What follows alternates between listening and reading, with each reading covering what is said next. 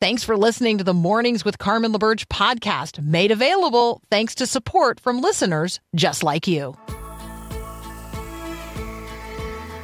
Inspiring you to bring God back into the conversation of the day. This is Mornings with Carmen LaBerge on Faith Radio. If we're gonna fly, we fly like eagles.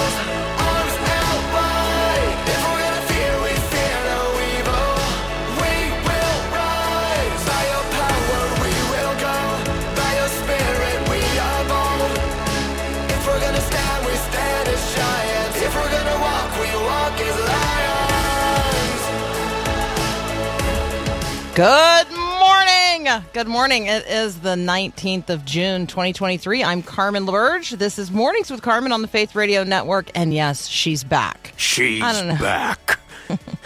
Something like that.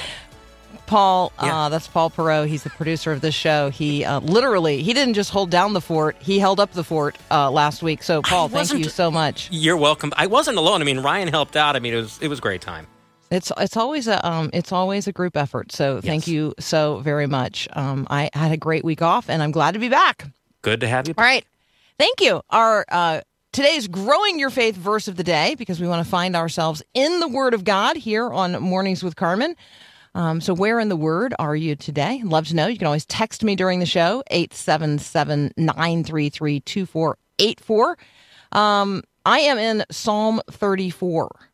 So today's growing your faith verse of the day, Psalm 34 verses 12 to 14. Does anyone want to live a life that's long and prosperous? Now, this seems like a rhetorical question, does it not?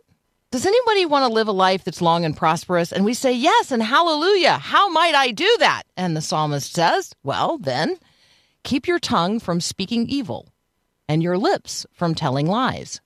Turn away from evil and do good. Search for peace and work to maintain it. So, if you want to have a long and prosperous life, um, it matters what passes through your lips. It matters what you speak. It matters um, the truths you tell. It matters what you pursue, good or evil. It matters what you search for and what you work to maintain. Like, if you want a long and prosperous life, these things matter. So, is this a psalm, which we think of as, you know, a song or a prayer, or is it a proverb? Doesn't this sound very proverbial? Psalm 34, 12 to 14 sounds very proverbial. It sounds a lot like the Proverbs, the wisdom of God, the principles or instructions for a life of flourishing. And so, what we have before us today in Psalm 34 is a psalm, but it's a proverb. And it is one that the Apostle Peter chooses to quote in its entirety in his first letter. So, if you were to read 1 Peter 3 10 to 12, um, I'm going to prefer to read it in the context of the larger passage, 1 Peter chapter 3, beginning at verse 8.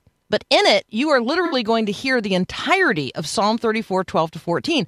So this Old Testament psalm, which is a lot like a proverb, appears in the New Testament in its entirety in 1 Peter chapter 3. So here's the way Peter um, uses this proverbial psalm for the first listeners um, in the first generation of Christians and how God delivers it unto us today as a part of his word of the New Testament. So from from Peter, finally all of you, be like-minded, be sympathetic, love one another, be compassionate and humble.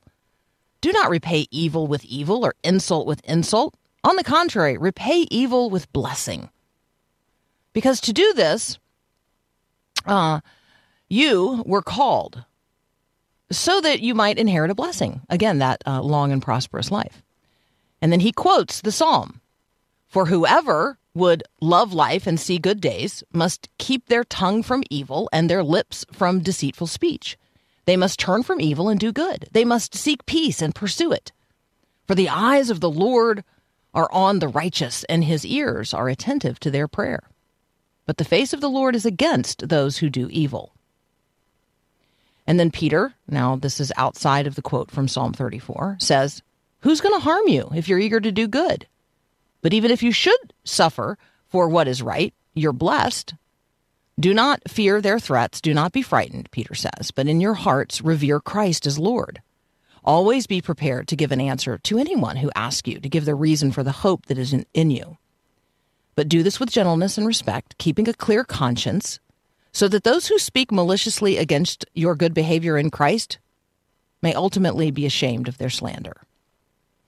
So, where Peter directly quotes from Psalm 34 and then amplifies it, so too does James in James chapter 3. I commend that to your reading today as well.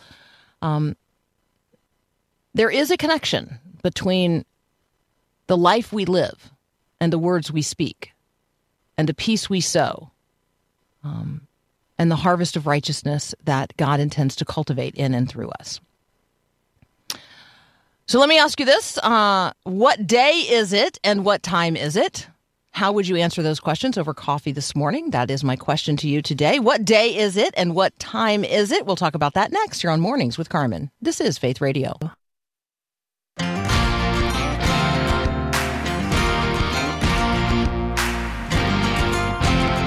All right, my friends, what day is it? What day is it?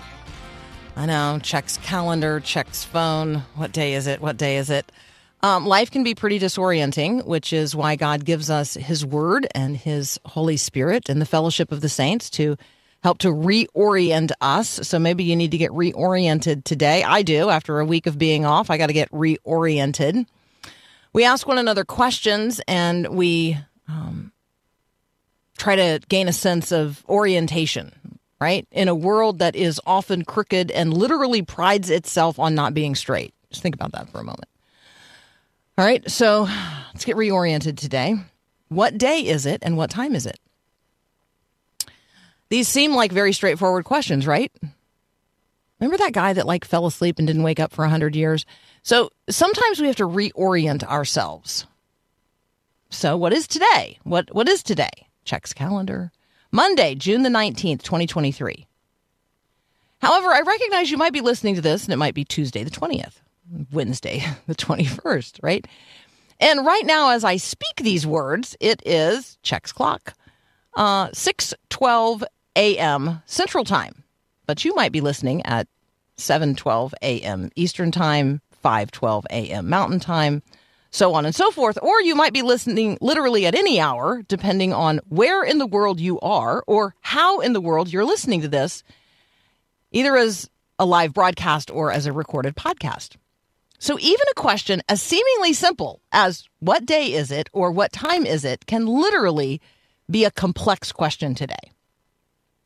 So today, um, because it's a bit of a complex day, I thought I would spend a moment reminding us what today is. Because today's a national holiday in the United States of America. It is Juneteenth. This is, um, I think, I'm pretty sure, only the second year that it has been a an official national holiday. Uh, so, just you know, FYI, the post office is closed today, the banks are closed today, the market's closed today. Like it's Juneteenth. It's a federal national holiday. It's been a state holiday in lots of states across the country for a number of years. Um, and it has been recognized or commemorated in some states across the country for many, many years. So, depending on where you live and where you work, you may or may not know what Juneteenth is or what it commemorates or why um, we acknowledge it. Texas is really the reason that we have Juneteenth. So, hats off to Texas today. Uh, tip of the tip of the hat uh, to Texas today.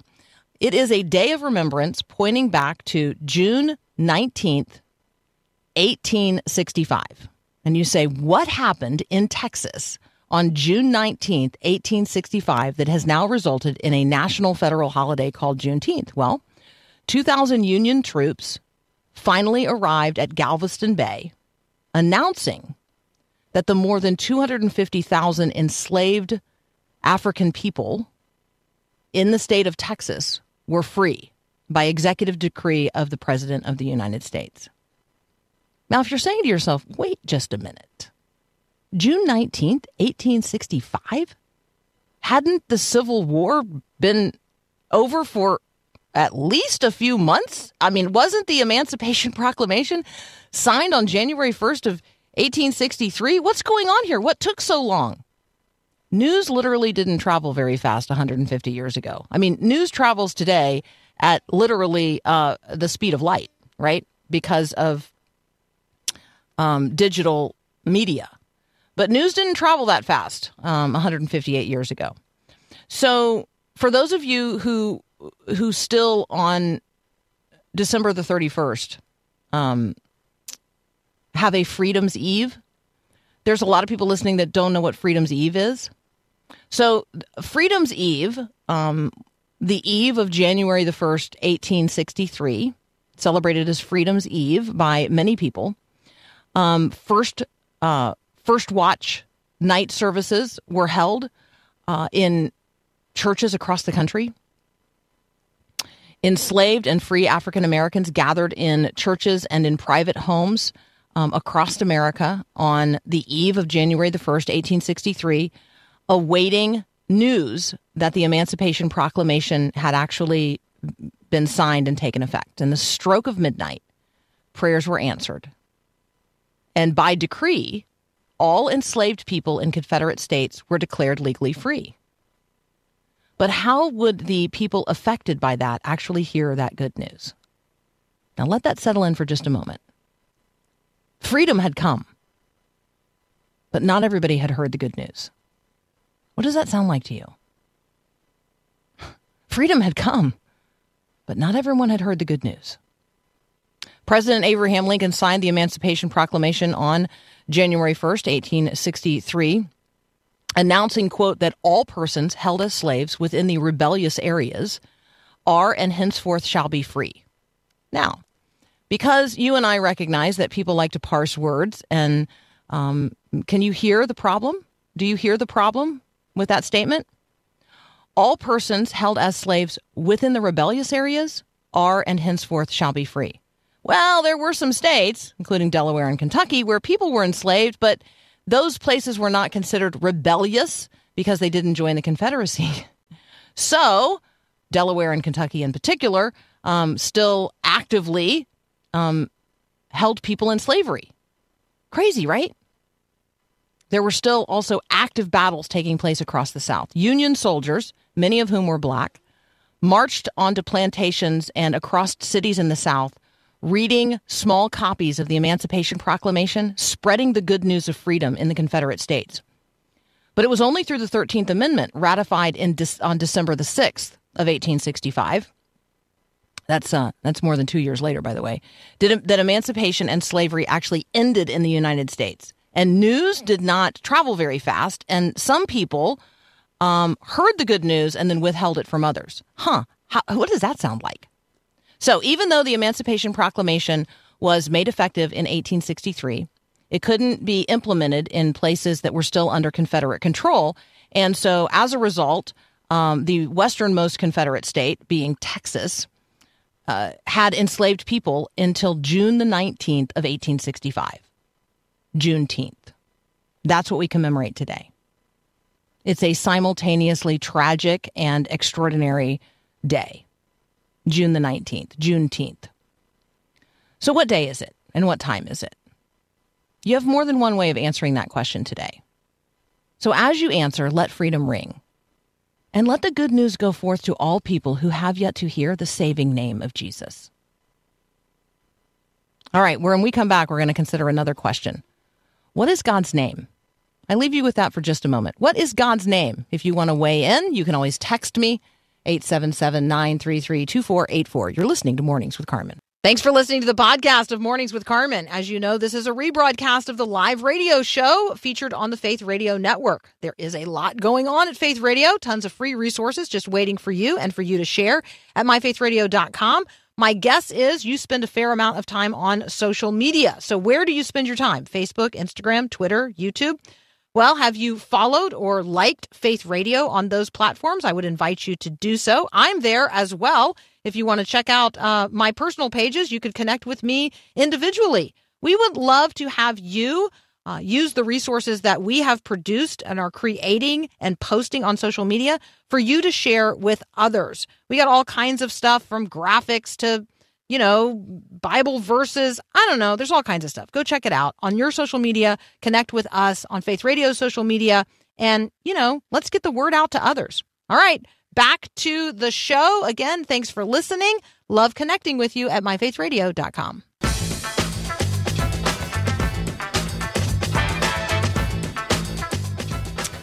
All righty.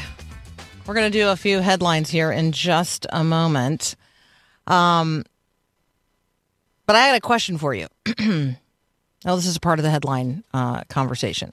So, what is the name of God? What do you what do you call God when you call on God? What do you call Him? What is God's name? What is God's name? That's gonna we're gonna deal with that in just a second. Let me uh, hit a couple of headlines here. That's what we do on Mornings with Carmen. We bring the mind of Christ to bear on the headline news of the day. The goal is to equip you to walk your faith out into the world that God so loves and to do so in ways that honor Jesus. Um, all right, so uh, so here we go. U.S. Secretary of State Antony Blinken landed in China yesterday. He was hoping to, I think, thaw the increasingly chilly relationship between two of the world's great superpowers, the United States and uh, and China. So he says he wants to make sure that quote uh, the competition that we have with China doesn't veer into conflict. So I want you to think about those words, competition and conflict. I want you to think about uh, I want you to think about the concepts of superpowers and nation states and why ideas matter and why elections matter. The secretary uh, reportedly plans to meet with President Xi himself. He hopes to discuss areas where Beijing and Washington can work together, including climate change, um, fentanyl specifically, and the global economy. So, um, this would not be a meeting in China's eyes of, of, equals because Antony Blinken is not the president of the United States. So it'll be interesting to see if he gets to meet with Xi Jinping himself. However, the fact that the Secretary of State has traveled uh, to China to meet with them is a sign of the United States' deference to China. Like that's the way China would view that. So, um, there are obviously topics like Taiwan, massive human rights issues, including um, you know, the the the ongoing genocide of the Uyghur people in Western China, um, detained Americans in China, and so um, this visit by the U.S. Secretary of State had been planned for uh, February, but that was canceled because you will remember the whole spy balloon incident.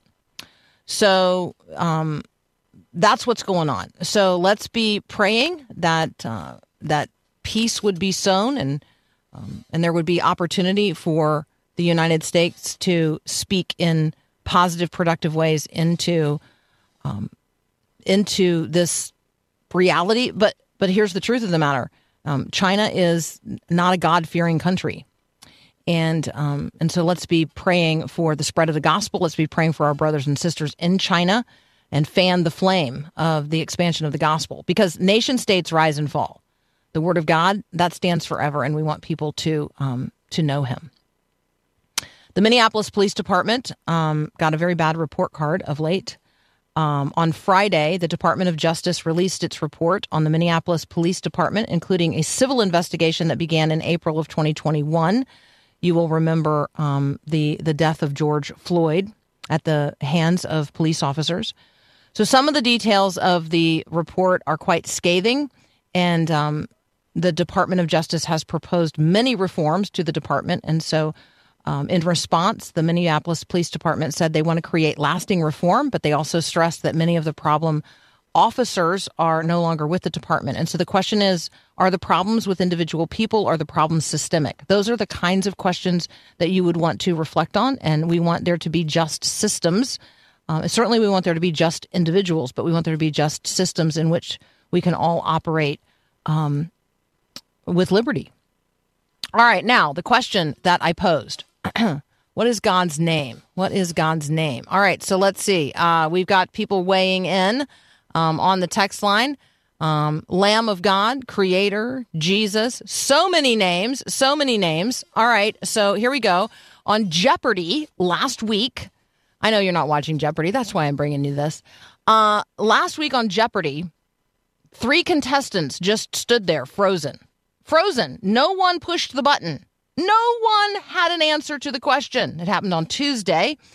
Um, here was what they were asked they were asked to complete the line of the Lord's Prayer. Mm hmm. So just pause right there for a moment. Three people standing there on Jeopardy. So, smarty pants people were asked to complete a line of the Lord's Prayer. Here was the clue Matthew 6 9 says, Our Father, which art in heaven, this be thy name. So, you know, in Jeopardy, you're supposed to answer with a question. So, um, the answer was hallowed, right? This be thy name. You know, hallowed be thy name. So you say to yourself, um, how does nobody know that? How does nobody know that? Um, Gallup recently reported that only 24% of people in the United States believe that the Bible is the literal word of God. 26% view it as a quote book of fables, legends, history, moral precepts recorded by people. Here's one of the most discouraging trends fewer Americans um, than ever uh, are reading the Bible. And fewer Americans than ever wish they were reading the Bible more. In one survey, 54% of those surveyed thought the Hunger Games were actually in the Bible, and 34% of people surveyed think Harry Potter might be in the Bible. Where in the Word are you today? God reveals himself to us through many different names in the Bible.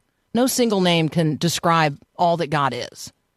God uses a number of names to reveal different parts of his character.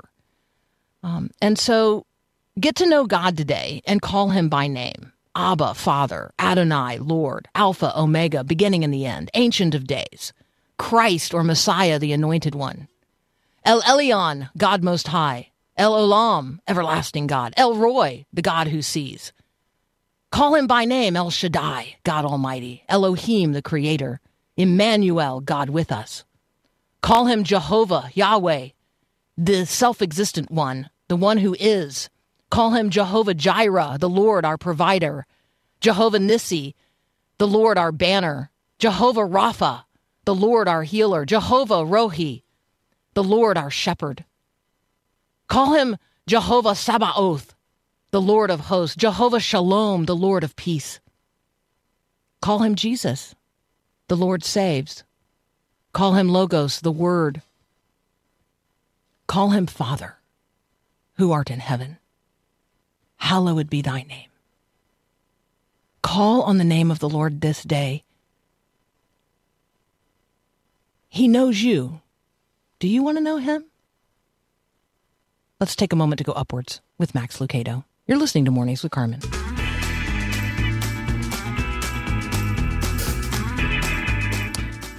All righty. Um, yeah, our friend Daniel Bennett is going to join us in just a moment. Uh, we have a lot going on in our in our country. We have a lot of concerns before us as we, the people, and we're going to talk a little bit about um, comfort in the midst of the uncomfortable. We're also going to talk about the indictment of the former president of the United States and what demands that places on us as believers in the culture. How do we walk our faith out into the world that God so loves and do so in ways that honor Jesus when the temperature is so high um, and things are, uh, and the rhetoric is so hot?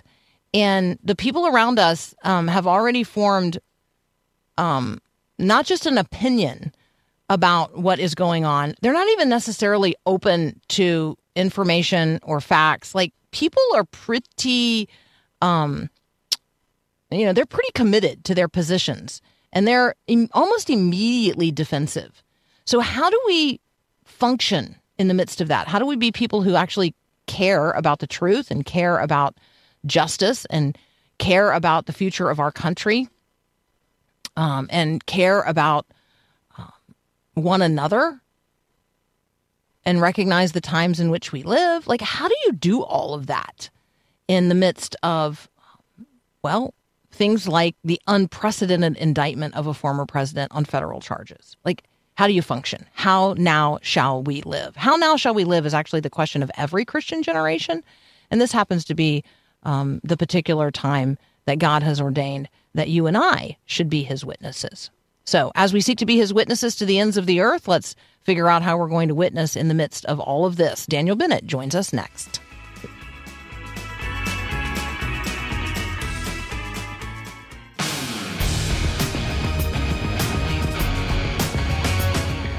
Joining us now, Daniel Bennett. You can find him at John Brown University and the Uneasy Citizenship blog. He's got a Substack. You should follow Daniel Bennett. Good morning, Daniel. Morning, Carmen. Okay, so um, the former president of the United States facing federal uh, charges, and we haven't spent a lot of time unpacking this. So, could maybe you help us differentiate how this indictment or these indictments are different from the state charges that the former president faces in New York and might face elsewhere? Sure. Yeah. So there are a lot of ongoing uh, investigations into into the former president. Uh, listeners may be familiar with the New York charges that were brought earlier this year involving the uh, misclassified uh, payments to uh, the the woman he allegedly had an affair with. I guess you know had an affair with, but then allegedly uh, paid for her silence during the campaign and those charges in New York stem from whether or not the the payment was essentially laundered uh, through the through the campaign apparatus or the business apparatus, I should say, and, and then mislabeled. It, it's a it's a white collar uh, offense in New York. Um, those charges have been criticized by by folks on both the left and the right. Uh, maybe not so much on the left, actually. Maybe the never Trump folks and the pro Trump folks. Um, David French has a really good legal analysis of it, where uh, he said this isn't a good legal theory or strategy. The the, the recent federal charges are, are more serious, um, and they involve the the mishandling and uh, collection of classified documents at, at Mar-a-Lago, uh, Florida, Trump's estate down there. Um, documents he allegedly took with him from the White House. Uh, and uh, when he was informed they needed to bring them back because of classification records and the sensitive nature of some of the documents, he allegedly stonewalled, obstructed, uh, essentially instructed a couple of aides not to return them. Um, so these are more serious charges. Uh, they they carry with them some pretty significant uh, prison sentences if they were to be, you know, sentenced to the maximum, which would be unlikely.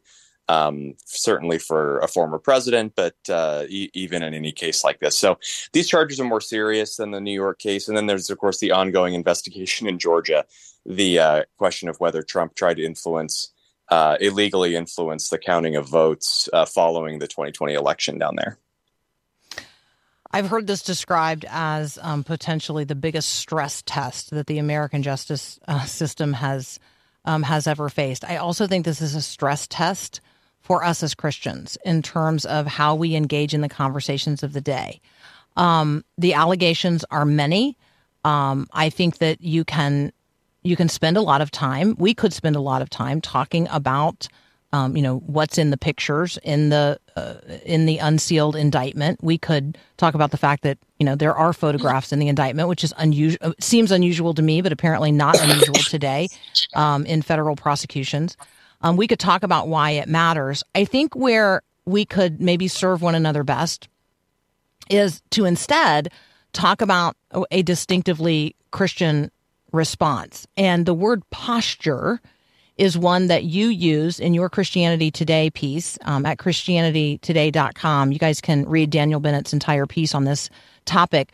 Um, as Christians, I'm going to read a sentence here because I mm. they're all all the sentences are good, but let's let's start with this one.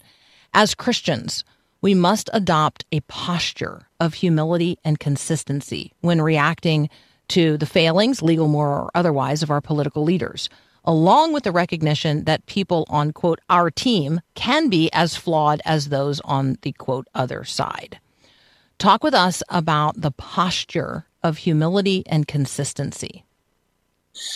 Yeah, thank you. Um, so, th- this idea of posture is something I, I talk a lot about in, in, the Uneasy Citizenship book that should be coming out here in the next uh, several months. But it's this notion that uh, essentially how we carry ourselves and how we react to the news of the day, uh, the political developments of our moment matter just as much as uh, our victories or defeats um, in that in that arena.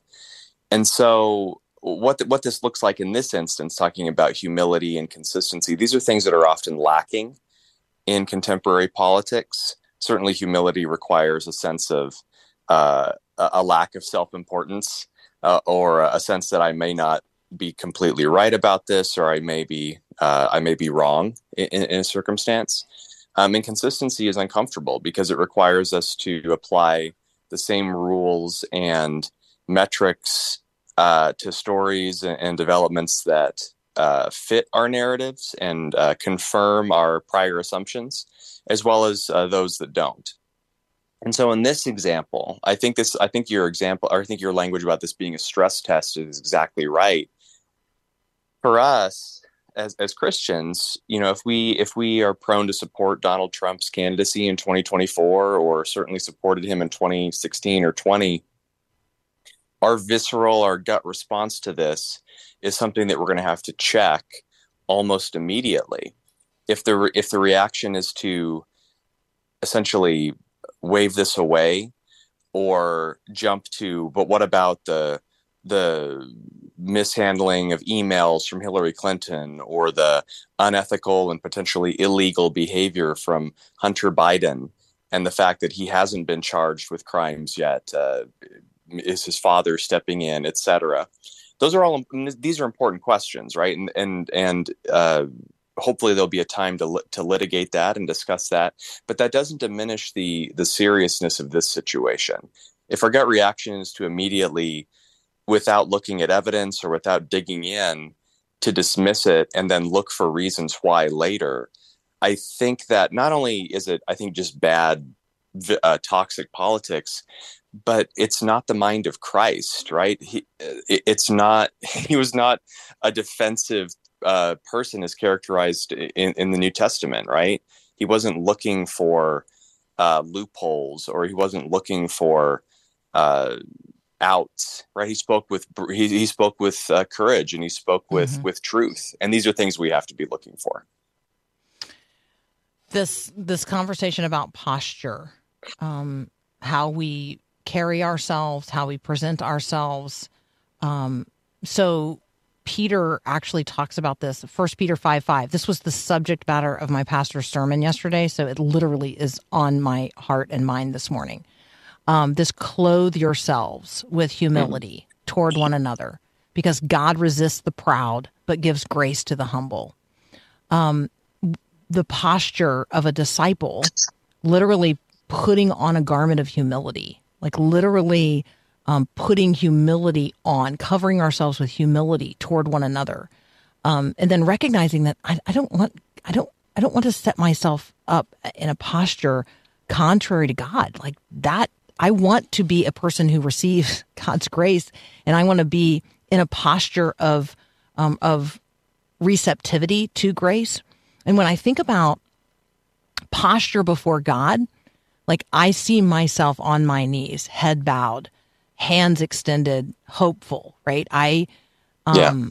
I that's the way I would like to see myself in a posture before God. And yet that's not how we posture ourselves often before one another. And so when scripture says, says clothe yourselves with humility toward one another, um I'm I'm I'm convicted. I'm saying like, okay, you know, do I do things out of selfish ambition or conceit? Or in humility, am I considering others as more important than myself? Obviously drawing that from Philippians chapter two. I'm just think I just think there are so many places where we can actually turn in scripture and see this conversation about posture reflected and then ask ourselves like what what posture am i all bowed up? Am i like like literally like fist clenched and tense necked and like or stiff necked as the bible might say? Like is that my posture as a christian in these conversations? And does that look anything like jesus? Like i just i don't think that Yeah. looks like jesus. And so um, I, I thought the word posture was such a good one um, for us to it's such a complex conversation and everyone has like already lined up in their little uniforms on opposite sides Yes. of this conversation and so Yes. when you present this question of what does it look like to have a distinctively Christian response, and then you lift up the word like posture and a posture of humility and consistency, I got to tell you, like that's my like highlighted, check mark, starred section um, of this conversation, and I just I I wanted to, uh, you know, I wanted us to consider that today. I really appreciate it.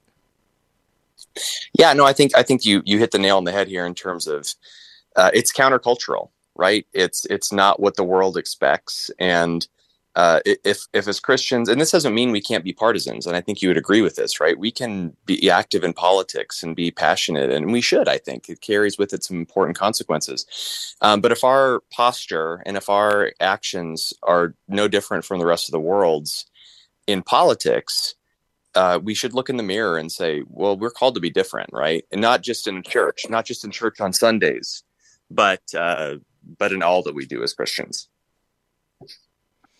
All right, we um we want an update um from you. We want uh summer uh summer plan update. We want a plan on the renovation project that we started talking about uh last fall and we want an update on the forthcoming book. Could we get all of that next?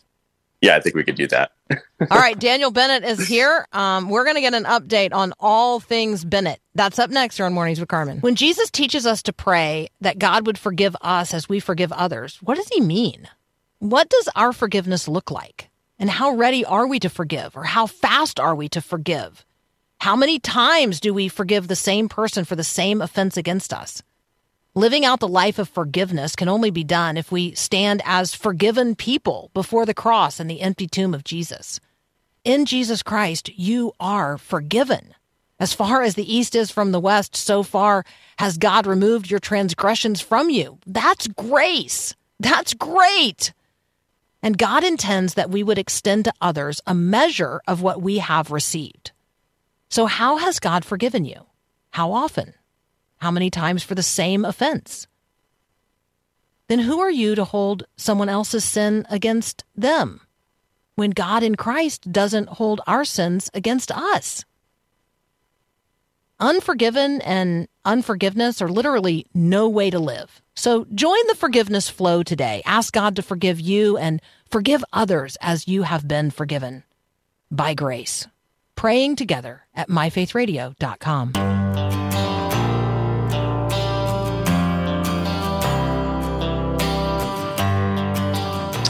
Daniel Bennett is with us this morning. You can find him at John Brown University and his Uneasy Citizenship blog on Substack. Um, and that's the name of the forthcoming book as well. Hey, um, Daniel, want to share with you a couple of texts from the text line this morning. Mary says, posture, such an important um, topic to consider. The message at church yesterday was actually on pride, and pride being the mm. root of most, if not all, sin, and pride involving um, comparison with others in an unhealthy way. And they talked about humility as well. And then you're going to really appreciate this. Leslie is checking in. Leslie says, um, Thank you for what you're doing. And then she says, I'm currently in Austria for three months. Mm. Um, it's so uh, it's great to be able to take Faith Radio with me. I mean, so yeah, so there you go. Talking to uh, love that. Talking to Leslie in Austria this morning. I don't I don't know what language we, what language would we be speaking if we were talking to Leslie in Austria. I don't know. I need to. Oh. I need to look into that. Uh, German, English. They oh German, French, English. Austria is a German, so, Germanic. So yes, it's a. Thank you. This is why we have okay. Paul because that's right. Paul Paul actually like knows real things. Okay, so um, Dan, you've been working on some things. You got uh, summer stuff going on with your kiddos. The mm. project uh, in the back of the house, I understand, is uh, is complete. So that's exciting. Maybe an update on this, and then give us an update on the book. You mentioned that uh, it's um, you know, it's actually happening. It's in the works. It, yeah, that's right. Um, well, let's start in the order of importance, and I think the book is the least important. But we can start with my kids. So uh, we we I just traveled yesterday from uh, the Center for Christianity and Public Life's retreat, and, and, it was a great great great retreat. We can talk about that later if you want. But my kids are at uh, my two older kids are at a week long camp here in Northwest Arkansas, uh, Camp War Eagle. It's a Christian camp, um, and they target kids in Northwest Arkansas. Um, really great camp, lots of activities and opportunities um, tailored to folks from across the the region, but also the socioeconomic spectrum. So you get a lot of diversity at the camp. And our, our, my son did it last year, and he absolutely loved it. Uh, my daughter's doing it uh, this year uh, as well. Um, so we have some time alone with just uh, just the youngest this week, and uh, that that's great. Yeah, we're we're gonna spend some time with him doing different things. Um, I think we're gonna have a dad and son day tomorrow, so maybe do some top golf uh, if we can swing it over uh, over into Rogers, Arkansas. Um, but yeah, the renovation is is uh, is coming along well. The only thing we have to do on the outside is put the fans in for the screened in porch, uh, and it's already even if without the fans, it's been a great thing to be able to use. Um, Okay. We have a lot of Do you mosquitoes know here. in that? North Do you know that you, you can't put up you can't put up inside fans outside? I learned that. Ye- the the, yes, the blades yeah, will like literally like droop like a sad flower. I I wouldn't have known that had it been not Mm. for our uh, the guy who's running it. By the way, major shout out to Rick Faust, who is the uh, who, who's one of the professors in our construction management program at JBU. Nice. Uh, so the students did a lot of the work, but now he's kind of finishing things up over the summer. He's fantastic. so Um, fun. Yeah, it's been great. And then yeah, the book, you know, that's the we have our we have some other stuff to finish inside the house, but and yeah, and and the book we're kind of in a holding pattern right now. Uh, publishers got it, uh, waiting for feedback from them for edits, uh, for uh, suggestions, and uh, then it goes through the produ- production process. I'm just so excited. At this retreat, we were talking about you know certainly questions about how we approach politics for the good of the public and i'm really really hopeful that the, the book is useful for for people for churches for small groups who you know are rightly i think interested in making sense of our politics and considering how to do it well.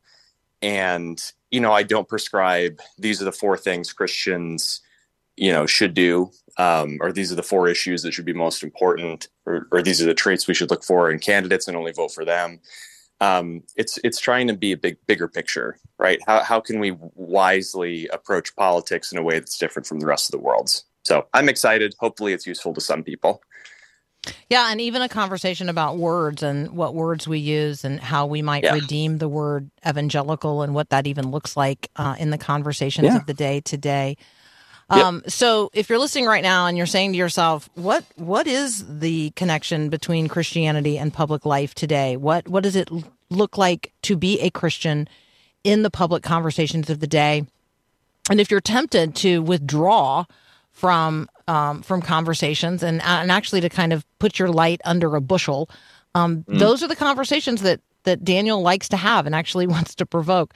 So you you attended um, with some other folks uh, a, a retreat related to this Christianity and public life. Um, what were some of the conversations you found yourself in? Like, what are some of the things you feel like you learned?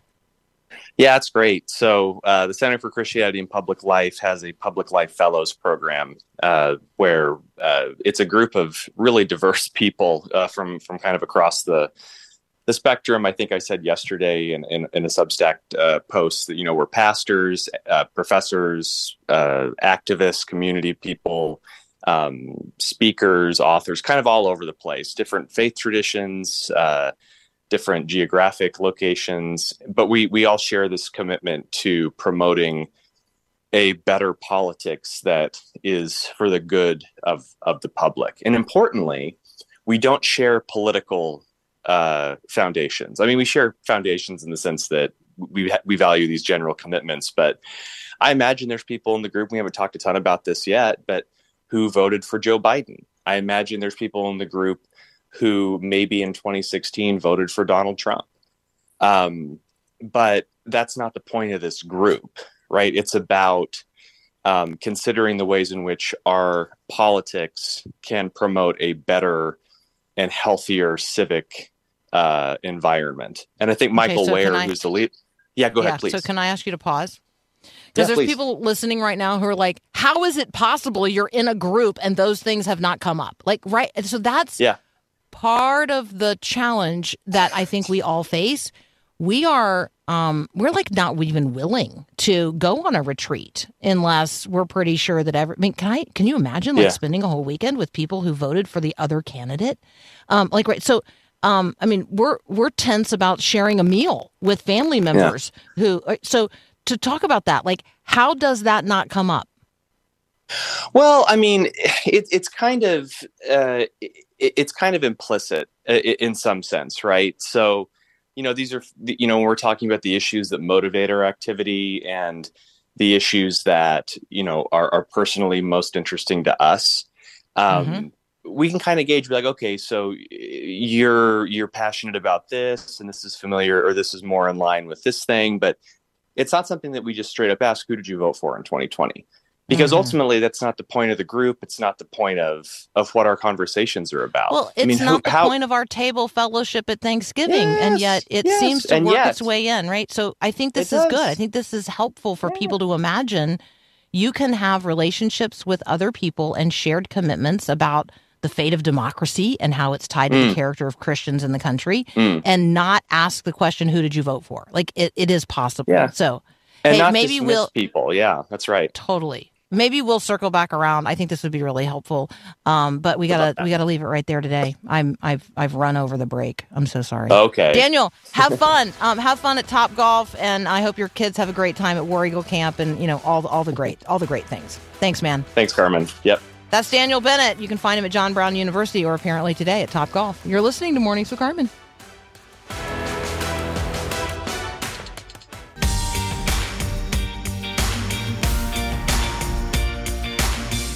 All right, so what might you do today to observe Juneteenth? What might that look like in your community, in your city? Um, there are things going on uh, across the country. Maybe, um, maybe just look and find out what's going on in your own community, and think about how you might, um, how you might participate. Like, does Juneteenth even matter to you as a Christian, or, um, or to you as a believer in in Jesus in America today? early Americans, like the Pilgrims, they set apart days of Thanksgiving to express gratitude to God for His you know providential grace. Um, that's a tradition that's been formalized into our national calendar, right? Um, actually, it was President Lincoln who officially proclaimed Thanksgiving Day. And why did he do it? I mean, did you know that like this is a part of post Civil War healing? Thanksgiving was added to the national calendar in 1863 by a proclamation of Abraham Lincoln. It was a day of Thanksgiving, quote, to heal the wounds of the nation that had been divided by war. Um, on December 31st, 1862, Christians gathered at watch night services um, and they started calling it Freedom's Eve. And we've talked about the origin of Juneteenth. So, how might you observe it today? It's a day of, of freedom for many in our country. Thanks for listening to Mornings with Carmen LaBerge. Podcasts like this are available because of your support. If it's important to you to hear things that encourage your faith, click the link in the show notes to give now. And thanks.